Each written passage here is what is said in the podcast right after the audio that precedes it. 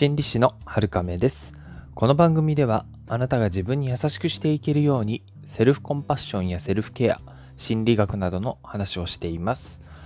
先日ですねあの奥さんがあの線香花火をやりたいっていうふうにあの言ってまして、えー、ちょっとね探して季節外れの線香花火をねやったんですよ。あの線香花火だけなんですよね。他の手持ち花火とかは一切やってないんですけどあの他の花火はねなんかお気に召せなかったようでうんで、それで手持ち花火って前にやった記憶が本当にね、思い出せないくらい久しぶりにやったんですけど、なかなかいいものですね。やってみるのも。えー、コロナもあったせいか余計にね、あのー、そういうイベントとか遠ざかってたのでああ夏の夜だなってもう夏じゃないんですけど夏の夜だなっていう風な感じを受けました。やっぱりね花火の匂いとか、えーと、そういう風景のイメージなんですかね夏を感じるっていうのは。でちょうどね風も涼しい感じでいい感じだったのであの、そういう夜風を浴びながらねパチパチと花火をね、眺めていたんですけどもね。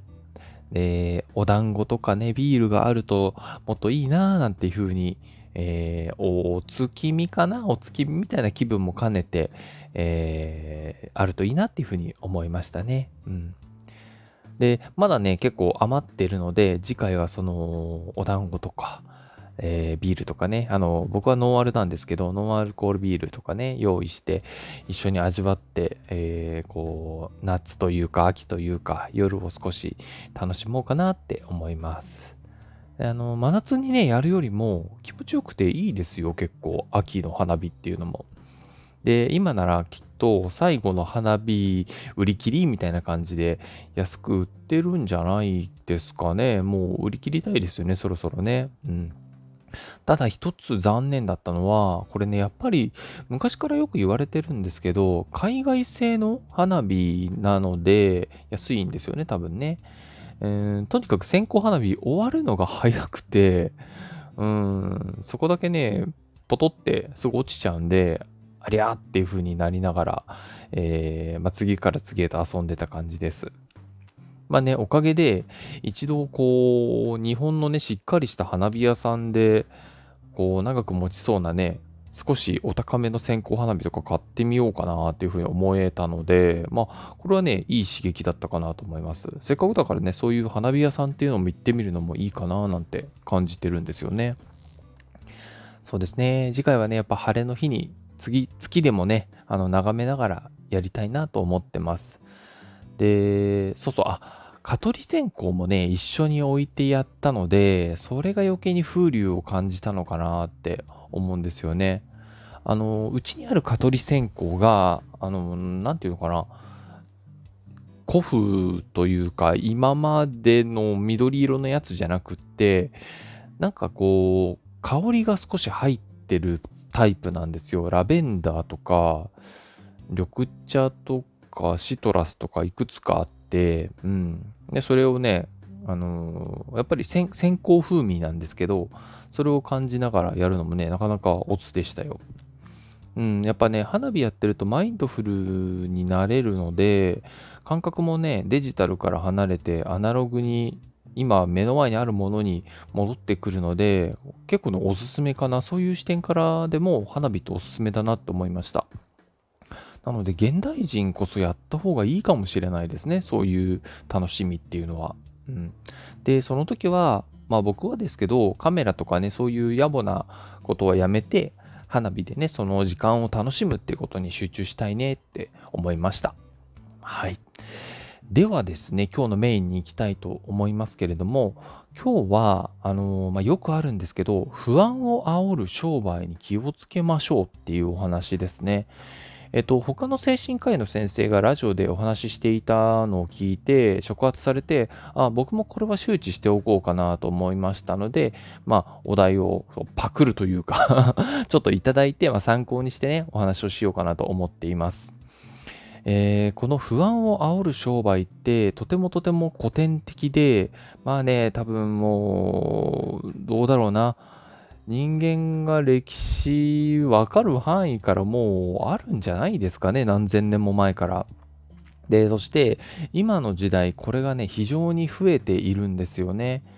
コロナを利用した怪しい商売なんていうのも、あの、イメージとかありませんかね？うん、きっとたくさんあるんじゃないかなと思いますけど、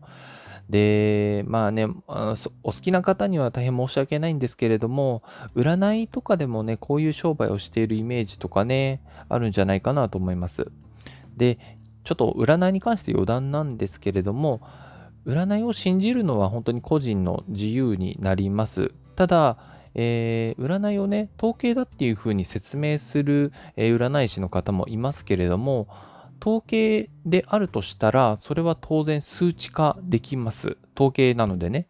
えー、そして学会にも発表できるはずなんですね。そして、その発表された論文を、えー、さらに査読っていうね、論文審査のベテランたちに読まれて、そこを通過しているものが初めて評価されますので、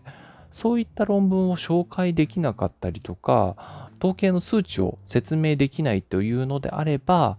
その占いは、占い師さんは、うーん、信用に足るのかなっていうふうに私は思います。それにね、それを統計だっていうのであれば、統計研究の方々に非常に失礼です。あの、必死にね、しっかり数値化して、それを世に出して、あの、厳しい目にさらされて出してるわけですからね。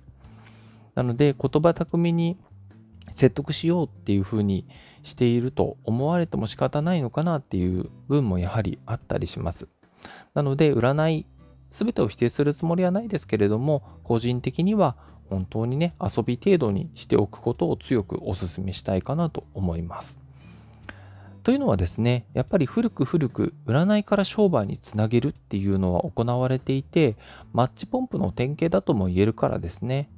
不安を煽る情報を自ら与えておいて、その解決策を与える。その見返りにお金とか、まあ、買い物をさせたりとか、時にはね、信仰とか宗教を進めてくる場合もあると思います。まあね、リスナーさんにもそんなイメージあるんじゃないでしょうか。で、こういう典型的な例になると、いやいや、まさかそんなのやばいのってわかるよ、騙されないよっていうふうに思うかもしれないんですけれども、このパターンってね、あの、占いとかそういう商売の仕方にかかわらず、すごくすごく身の回りに多いんですね。食品とか、キャリア、うん、仕事に関することですね。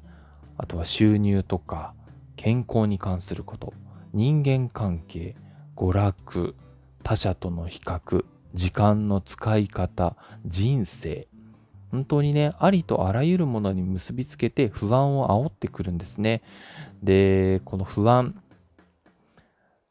なんていうのかな、うーん、なくてもいい不安を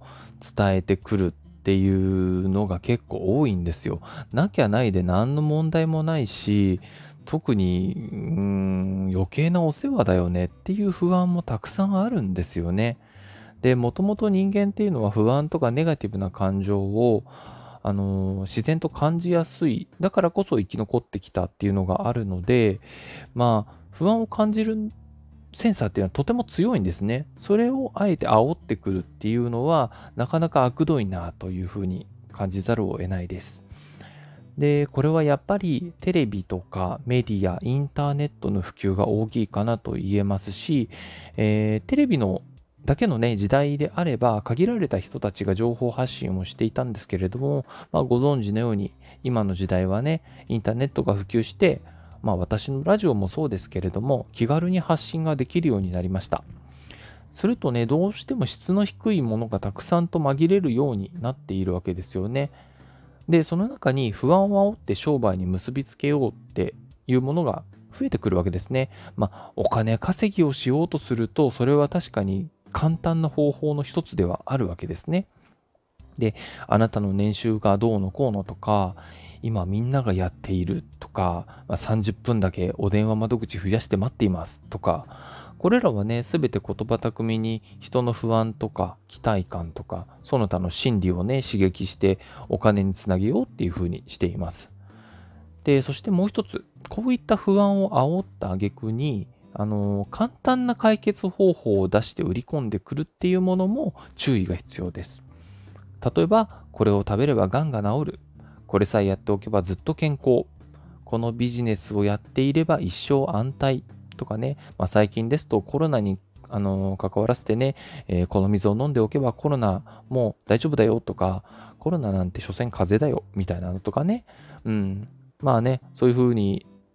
安易にね、安心感を与えさせようとするこう甘い言葉ですよね。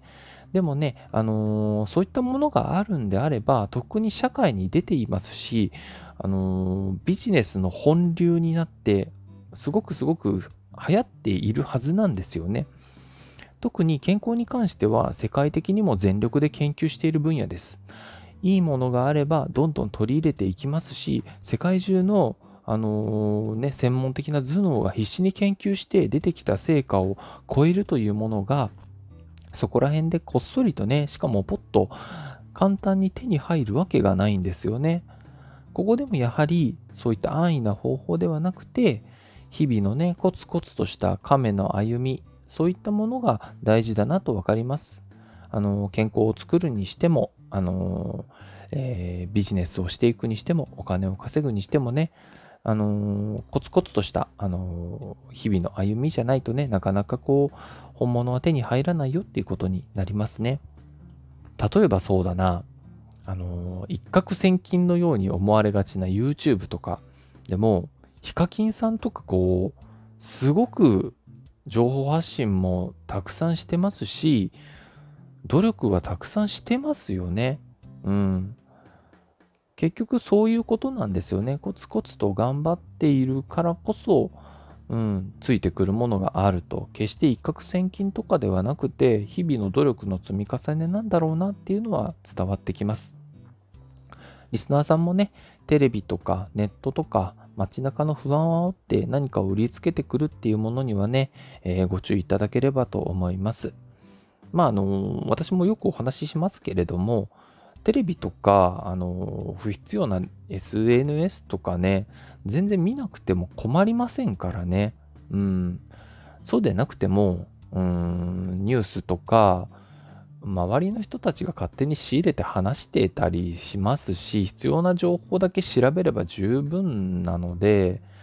うーん、そのあたりもちょっと離れていいんじゃないかなっていうのが個人的な意見でもあります。はい。今日も最後までお付き合いいただいてありがとうございます。この放送がお役に立てれば嬉しいです。今日もあなたが自分に優しくあれますように、心理師のはるかめでした。